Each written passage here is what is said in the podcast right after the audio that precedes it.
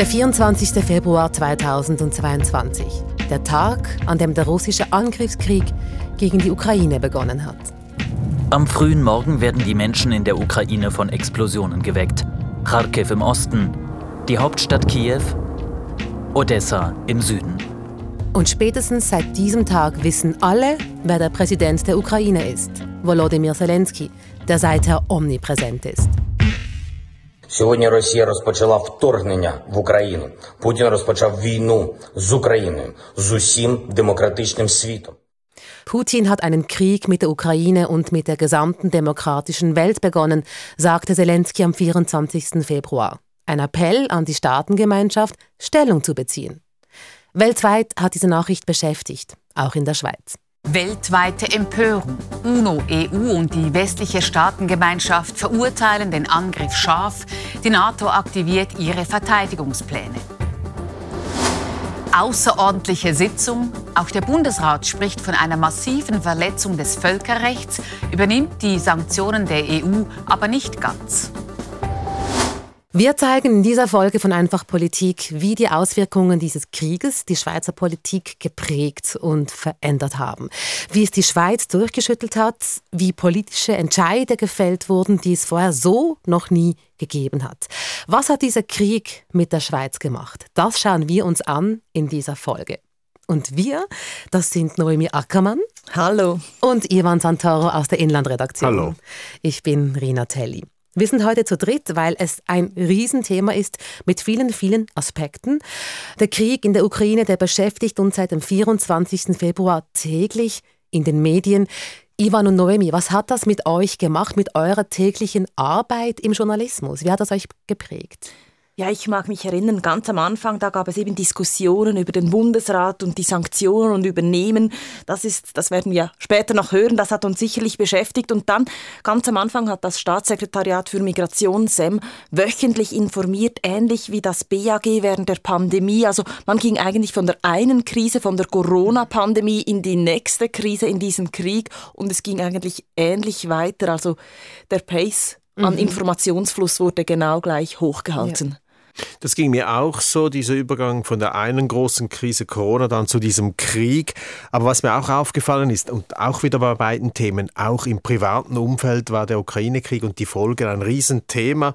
Ich fand es beeindruckend, wie in meinem Umfeld Freunde, Kolleginnen und Kollegen wirklich diskutiert haben, können wir Flüchtlinge aus der Ukraine aufnehmen? Gab es bisher noch nie diese Diskussion bei anderen Flüchtlingen. Und einer meiner besten Freunde hat das auch getan. Bei dem wohnt jetzt eine 22-jährige Ukrainerin seit August. Und das war schon beeindruckend. Das hat einen geprägt. Das waren immer auch Themen eben am Küchentisch, sage mhm. ich jetzt. Und du hast ja selbst auch eine, ein, einen Flüchtling begleitet, eine kann man Ukrainerin, sagen? genau. Ich habe Xenia Kalinina begleitet, ähm, habe sie dreimal bisher getroffen. Das erste Mal letzten März am Tag, als sie in der Schweiz angekommen ist. Damals hat sie mir gesagt, sie sei müde vom Angst haben. I, I, I don't, I, I not see future and I'm tired feeling fear. Das war Xenia Kalinina damals im März. Eben, Sie ist da ganz frisch in die Schweiz gekommen, hatte noch Angst. Ich weiß noch an diesem Tag, als ich sie getroffen hatte, sie hat das Nattel keine Minute aus den Augen gelegt, aus den Händen gelegt, weil sie immer Angst hatte, dass es Nachrichten von ihrem Mann gibt, dass er verletzt sein könnte oder gar tot sein könnte. Also das war damals sehr ähm, beeindruckend auch, als diese Menschen in die Schweiz gekommen sind und von ihren Schicksalen erzählt haben.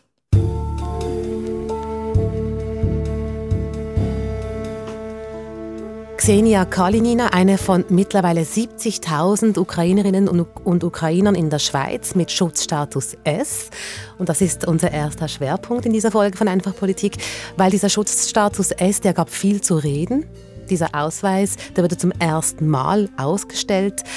Noemi, du hast dich damit ähm, intensiver auseinandergesetzt. Was hat überhaupt dazu geführt, dass die Schweiz für Geflüchtete aus der Ukraine diesen Hebel zum allerersten Mal in Bewegung gesetzt hat? Der Schutzstatus S, der wurde eingeführt nach den Jugoslawienkriegen, also 1998. Diese große Fluchtbewegung, die es damals gab, mhm. diese hat dazu geführt, dass man gesagt hat, man braucht eben einen speziellen Schutzstatus. Nun wurde er das erste Mal aktiviert. Wichtig dabei ist zu wissen, bei diesem Schutzstatus S, die Schweiz hat den nicht selber erfunden oder jetzt selbst eingeführt. Die EU hat für ukrainische Flüchtlinge einen ähnlichen Status eingeführt. Die zuständige Bundesrätin, die Vorsteherin des EJPD, Karin Keller-Sutter, hat Anfangs März gesagt, Wir gehen davon aus, dass die Zahlen in den nächsten Wochen markant steigen werden. Umso wichtiger ist es, dass wir ihnen rasch und unbürokratisch bei uns Schutz gewähren können. Also rasch und unbürokratisch helfen, das ist das, was Karin Keller-Sutter damals gesagt hat. Das bedeutet konkret, oder, wenn wir diesen Schutzstatus S anschauen, dieser hat Vorteile gegen dem sonst üblichen Asylverfahren. Ja, er hat mehrere Vorteile. Beispielsweise Familienangehörige können einfacher in die Schweiz nachreisen. Ähm, sie können einfach nachkommen. Ähm, diese Menschen aus der Ukraine mussten kein Asylgesuch stellen. Sie mussten sich eigentlich nur registrieren. Also eben dieser Schutzstatus S, der bringt Vorteile, den andere Geflüchtete nicht haben, zum Beispiel eben, dass man arbeiten darf in der Schweiz. Genau, Ukrainer und Ukrainerinnen dürfen in der Schweiz arbeiten. Ganz am Anfang durften sie auch den ÖV beispielsweise gratis nutzen, aber sie können beispielsweise auch reisen, also sie können ins Ausland gehen und wieder zurückkommen, in die Ukraine gehen und wieder zurückkommen. Mhm. Und von, ich sage jetzt mal, diesen Privilegien haben vor allem Frauen und ähm, Kinder aus der Ukraine profitiert, weil die Männer, die mussten ja im Land bleiben wegen der Wehrpflicht. Die konnten gar nicht aus, oder, oder die können gar nicht aus dem Land hinaus. Und ich kann mich noch so an die Diskussionen erinnern, die damals geführt wurden. Einerseits wurde es begrüßt, dass Menschen die Hilfe brauchen, dass ihnen rasch und unbürokratisch geholfen wird. Aber gleichzeitig wurde auch die Frage laut, hey, warum wird nicht allen Menschen geholfen, die auf der Flucht sind? Ja, die, vor allem NGOs, die Flüchtlingshilfe beispielsweise, hat das stark kritisiert und gesagt, hey, das kann nicht sein, dass da nur Einzelne diese Privilegien, gratis ÖV, schneller Zugang zum Arbeitsmarkt bekommen. Auch ein Flüchtling hat das dann gesagt. Ich kann nur ein einfaches Wort sagen. Man kann nicht mit einem F-Status eine SIM-Card kaufen. Die Flüchtlingshilfe hat damals gefordert, dass für vorläufig Aufgenommene dasselbe gelten soll, beispielsweise eben Reisefreiheit, Zugang zum Arbeitsmarkt. Mhm. Was ist mit dieser Kritik passiert? Wurde die von der Politik gehört? Ja, gewisse Privilegien für Ukrainer und Ukrainerinnen vor allem wurden wieder abgeschafft. Der gratis ÖV beispielsweise, da war schon letzten Sommer vorbei. Und heute ist es so, wenn Ukrainerinnen Sozialhilfe beziehen, müssen sie ihr Auto verkaufen. Aber eine gewisse Ungleichbehandlung bleibt beispielsweise beim Arbeitsmarktzugang. Mhm. Im Februar war ja nach dem Ausbruch des Krieges die Solidarität riesig. Es gab viele Demonstrationen. Es hatte wirklich, es hatte nicht nur die Politik, es hat auch, es hat auch die Menschen bewegt im Land. Ähm, was ist davon übrig geblieben, von dieser Solidarität? Ja, ich glaube, viele Privathaushalte haben noch immer jemand oder eine Familie, die bei ihnen wohnt. Also ich glaube, die private Solidarität, die ist immer noch groß. Das ist immer noch ich bin aber auch erstaunt, wie ruhig es bisher auf dem politischen Parkett ist, wie wenig es bisher ausgeschlachtet wurde. Wenn wir zurückdenken an den Winter 2015, 2016, da kamen das letzte Mal so viele mhm. Flüchtlinge in die Schweiz. Ähm, man muss wissen, zu den 70.000 Ukrainerinnen und Ukrainer, die jetzt in die Schweiz gekommen sind, kommen noch etwa 25.000 ordentliche Asylgesuche von Menschen aus Afghanistan oder der Türkei beispielsweise. Und da ist es bisher erstaunlich ruhig geblieben. Mhm. Kannst du dir erklären, warum es so erstaunlich ruhig geblieben ist? Ich glaube, das hat damit zu tun, dass eben die Solidarität gerade mit den Ukrainer und Ukrainerinnen so groß ist, dass da viele helfen wollen. Es ist in mhm. Europa, die Flüchtlinge kommen aus Europa. Es hat sicherlich auch damit zu tun. Ähm, man muss dazu aber auch sagen, Kantone und Gemeinden, die kommen langsam an den Anschlag. Es gibt jetzt immer wieder Hilferufe, wir können keine Flüchtlinge mehr unterbringen, wir sind am Anschlag. Ähm, einmal mehr, an dem unterirdische Asylunterkünfte aufgemacht wurden, das gehe so nicht mehr. Ähm, also ich glaube, da kommt schon langsam das System an den Anschlag. Mhm. Du hast gesagt, dass es dich erstaunt, dass es nicht politisch ausgeschlachtet worden ist, das Thema Migration und Flucht. Ähm, passiert ja sonst gerne mal. Was denkst du so im Hinblick auf das kommende Jahr, das ja auch ein Wahljahr ist? Wird es dann politisch anders klingen? Werden wir dann anders sprechen über die Menschen, die gekommen sind? Ich bin sehr gespannt, wie sich die Flüchtlingssituation auf diesen Wahlkampf auswirken wird. Dazu muss man auch sagen, dass die zuständige Bundesrätin Karin Keller-Sutter, die ist von der FDP, also hat sie weniger Kritik auch von bürgerlicher Seite bekommen. Und jetzt ab Januar übernimmt die neue Bundesrätin Elisabeth Bohm-Schneider von der SP dieses Departement. Da glaube ich, der bürgerliche Gegenwind dürfte stärker werden. Zudem hat, hat die SVP auch eine Zuwanderungsinitiative angekündigt. Meine letzte und vielleicht auch wichtigste Frage zu diesem Schutzstatus S, Noemi. Haben diese ganzen Diskussionen rund um diesen Schutzstatus S, haben die grundlegend etwas verändert in der Schweizer Asylpolitik? ja, eine Bilanz zu ziehen. Das ist jetzt noch zu früh, wir sind noch mittendrin. Was aber klar ist, hätte der Bund diesen Schutzstatus S nicht eingeführt, wäre er wohl an den Anschlag oder sogar darüber hinaus gekommen. So wären eben zu diesen 25.000 ordentlichen Asylgesuchen eben noch jene 70.000 der Ukrainer oder vor allem Ukrainerinnen gekommen.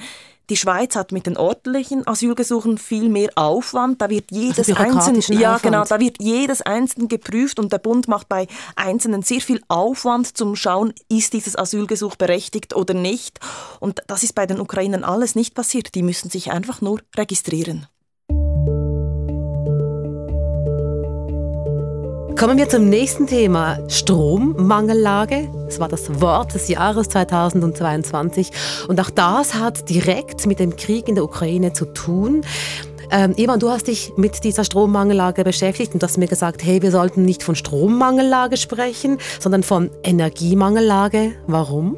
Richtig, weil genau im Zusammenhang mit dem Ukraine-Krieg geht es hier nicht nur alleine um Strommangel, sondern auch um Gasmangel, mhm. weil ja viel Gas eben auch von Russland kommt, also eben Energie im Allgemeinen. Also gut, dann spreche ich jetzt von Energiemangellage, ähm, dass uns der Strom ausgehen könnte, beziehungsweise dass uns die Energie ausgehen könnte, um Strom zu erzeugen. Das hat direkt mit dem Krieg in der Ukraine zu tun. Und hören wir doch zurück, wie alarmiert zum Beispiel Wirtschaftsminister Guy Parmelin im Sommer deswegen getönt hat. Bereiten Sie sich auf den Winter vor, auch die Liegenschaftsverwalter oder um es in der Sprache der Popkultur zu sagen, Winter is coming. Genau, das war wirklich ein erster ernster Aufruf zum Energiesparen von unserem Wirtschaftsminister Guy Parmelin. Allerdings ist es dabei um Gas gegangen. Ähm, wir sagen da die ganze Zeit, hey, das hat ganz direkt mit dem Krieg in der Ukraine zu tun. Trotzdem, Ivan, kannst du kurz äh, erklären, was der Mangel an Energie, Stromknappheit mit dem Krieg ganz konkret zu tun hat? Russland ist ja ein sehr wichtiger Gaslieferant für Europa. Ich sage nur Nord Stream 2 und all diese Gaspipelines. Das ist mhm. Russland, es ist der, äh, der Hauptlieferant äh, von Gas nach Europa. Und gerade Länder wie beispielsweise Deutschland beziehen eben sehr viel Gas aus Russland und mit diesem Gas macht Deutschland beispielsweise eben auch Strom. Und weil die Gaslieferungen aus Russland nun zum Teil weg wegfallen, gibt es nicht nur weniger Gas zum Heizen, sondern eben auch weniger, um Strom zu produzieren. Was hat das mit uns zu tun? Die Schweiz ist ja auch ein Stromproduzentenland mit unseren Wasserkraftwerken. Äh, AKWs haben wir auch noch, aber im Winter müssen wir Strom importieren von der EU, von unseren Nachbarländern und da wird jetzt dieser Strom knapp und auch teurer. Mhm.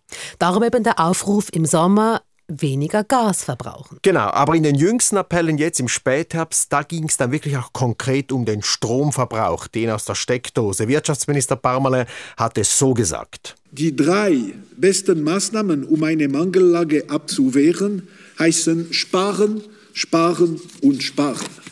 Und der Bundesrat hat auch einen Notfallplan vorgestellt. Da gibt es eigentlich vier Stufen. Zuerst die Sparappelle, dann Einschränkungen, dann Kontingentierungen und am Schluss dann Abschaltungen. Also dass man zum Beispiel nur noch vormittags oder am Morgen Strom hat und am Abend das, wo die Leute in der Ukraine eigentlich jetzt seit Wochen schon damit leben. Mhm.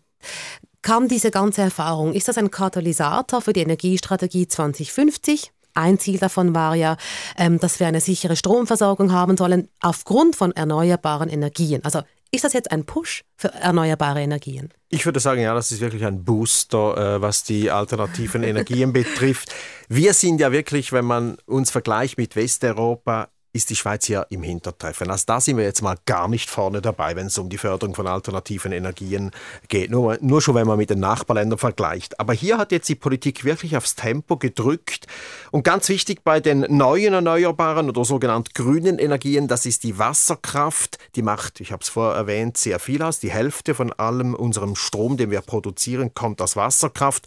Und dafür will man jetzt beispielsweise die Grimselstaumauer erhöhen Dafür will die Politik die Hürden senken. Da ist einiges gegangen. Aber auch bei den Verfahren für Wind- und Sonnenenergie, da gibt es Vereinfachungen. Ob das auch ohne diesen Ukraine-Krieg gegangen wäre, so schnell, das stelle ich jetzt mal in Frage. Aber auch das hat ja riesige Diskussionen ausgelöst und auch viel Kritik hat das Ganze gebracht, weil viele auch gesagt haben, hey, ähm, das geht zu schnell und wir sorgen uns um unsere Landschaft Passt das ist auf, was so. ihr da macht, oder? Das ist so. Es ging wirklich sehr schnell für Schweizer Verhältnisse, wenn man weiß, wie langsam sonst unsere Politik funktioniert. Und es soll auch bald wirklich auf unseren Erhöhungen sehr viel mehr Windräder geben. Allein im Kanton Zürich sollen es über 200 sein. Das finde ich jetzt beispielsweise auch nicht schön. Das stört das Landschaftsbild. Da muss man auch noch sagen, wie viel bringt diese Windenergie überhaupt, wie viel Anteil von Strom. Aber irgendwo muss man sich halt mal entscheiden, was man will. Mehr Windräder oder Wasserkraft, mehr Photovoltaik oder alte AKWs länger laufen lassen. Hier stellt man, muss man die Weichen äh, stellen. Der Kampf gegen den Energiemangel, der gipfelte, das ist für mich so beispielhaft, im Bau eines Reservekraftwerks im aargauischen Bier. Bereits noch vor Ende dieses Winters sollen dort acht mobile Turbinen bereitstehen. Mit denen kann man dann Strom produzieren und jetzt kommt's mit Öl oder Gas. Mhm. Also eigentlich ein politischer Sündenfall, dass es dazu kommen musste, aber man ist aufgrund eines drohenden Blackouts, eben auch wegen dieses Kriegs, aufgeschreckt und hat jetzt das im Stellzug mhm. bewilligt, kosten übrigens fast eine halbe Milliarde mhm. Franken.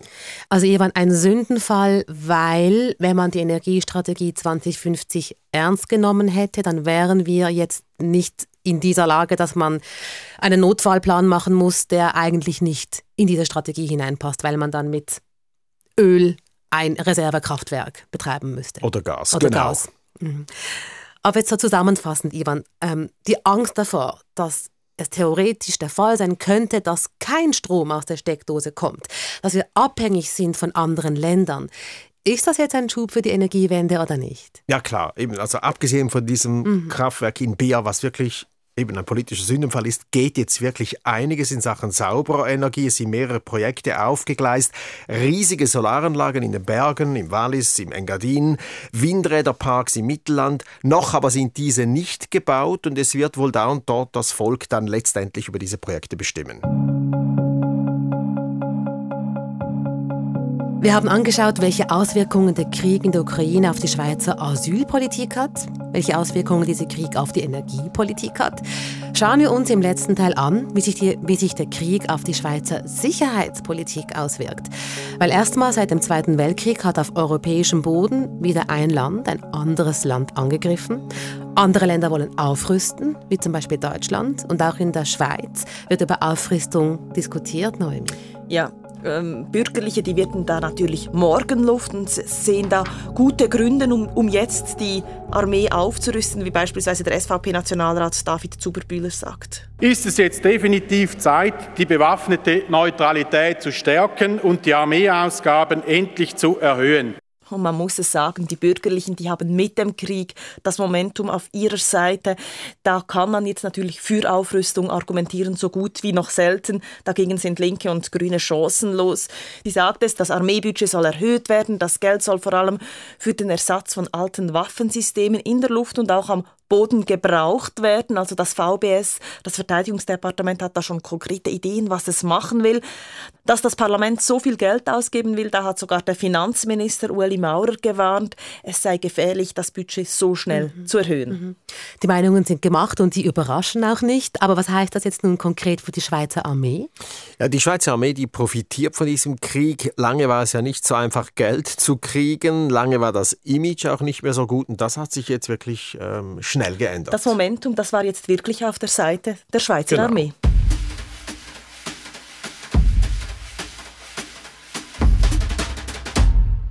Eine andere Frage, die im Zusammenhang mit der Schweizer Sicherheitspolitik auch viel zu reden gegeben hat, ist die berühmte Schweizer Neutralität. Ähm, es kam immer wieder die Frage auf, was wir genau denn unter Neutralität verstehen wollen, ob wir Neutralität neu definieren sollten. Darüber sprechen wir jetzt auch noch. Und bevor wir da tief eintauchen in diese Diskussion, was haben wir denn grundsätzlich bis anhin verstanden, ganz konkret unter Neutralität in der Schweiz? Ich habe da auf der Homepage des Bundes nachgelesen und ich lese da mal vor, da steht, laut Bundesverfassung treffen der Bundesrat und die Bundesversammlung Maßnahmen zur Wahrung der Neutralität der Schweiz. Noch eindrücklicher, als wenn man es auf der Homepage des Bundesnachricht ist, dass wenn man auf Wikipedia geht, dort steht nämlich, die Neutralität der Schweiz ist einer der wichtigsten Grundsätze ihrer Außenpolitik. Sie bedeutet, dass sich die Schweiz nicht militärisch an bewaffneten Konflikten zwischen anderen Staaten beteiligt. Wichtig muss man dazu sagen, man unterscheidet zwischen Neutralitätsrecht und Neutralitätspolitik. Mhm. Und wo ist da genau der Unterschied? Beim Neutralitätsrecht ist der Fall eigentlich klar. Das ist im Hager Neutralitätsabkommen definiert und das heißt im Wesentlichen, die Schweiz darf nicht an Kriegen teilnehmen, weder direkt noch indirekt. Sie darf also auch nicht Überflüge gestatten oder Waffen liefern, auch nicht über Dritte.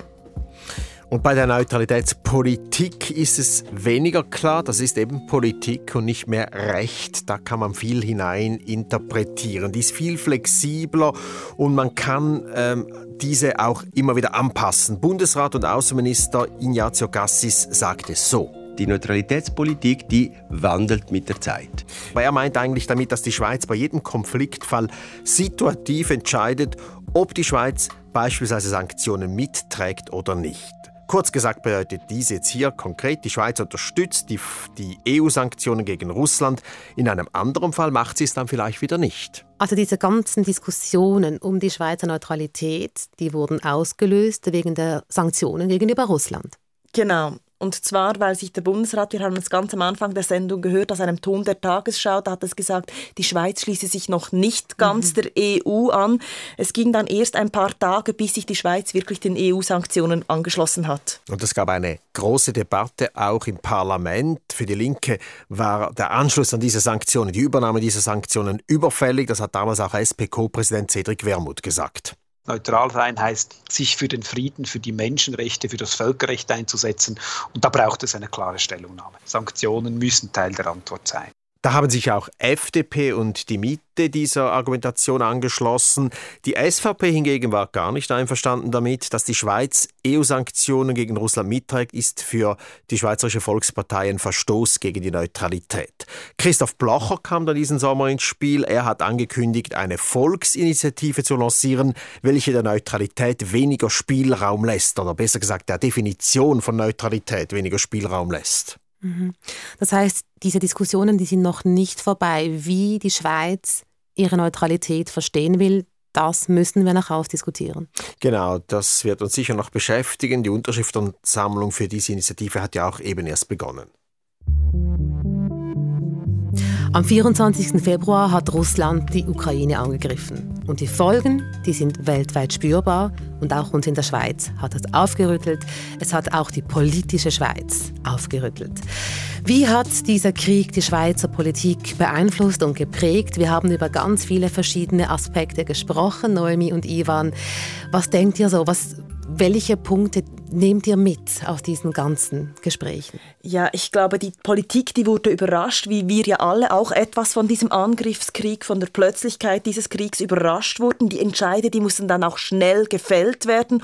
Vorher hatten wir eine Gesundheitskrise, eben Corona, und wir sind direkt von diesem Corona, von dieser Gesundheitskrise weiter in die nächste Krise geschlittert, eben in, die, in dem Umgang mit diesem Krieg. Und ja, beispielsweise beim Schutzstatus S, der ist im Moment ja befristet bis 2024. Ich glaube aber, sollte es jeweils wieder einen ähnlichen ähm, Konflikt auf dieser Welt geben, wieder mal einen Krieg geben, dann wird der Ruf groß sein, dass man diesen Schutzstatus S wieder einführt, dass das dann auch für andere gelten soll und nicht nur für Flüchtlinge aus der Ukraine. Eben mit dem Argument, dass es die Schweiz jetzt bei der Ukraine ja auch geschafft habe, dass man das auch für andere anwenden könne. Mhm. Nachhaltig aus diesem Krieg wird uns wohl auch das Energiethema beschäftigen. Man hat jetzt wirklich wieder einmal krass gemerkt, wie abhängig wir noch von fossilen Energien sind, von Öl, von Gas, das wir ja nicht selbst haben, mhm. also müssen wir es importieren und wie schwierig es eben auch ist, davon loszukommen. Das Gesetz für den Bau von Solargroßanlagen in den Alpen und die Erhöhung der Grimselstaumauer, wir haben ja darüber gesprochen, das ist jetzt im Eiltempo entstanden und da wurden auch rechtsstaatliche Grundsätze regelrecht über Bord geworfen. Also das wird uns weiter beschäftigen, da geht was.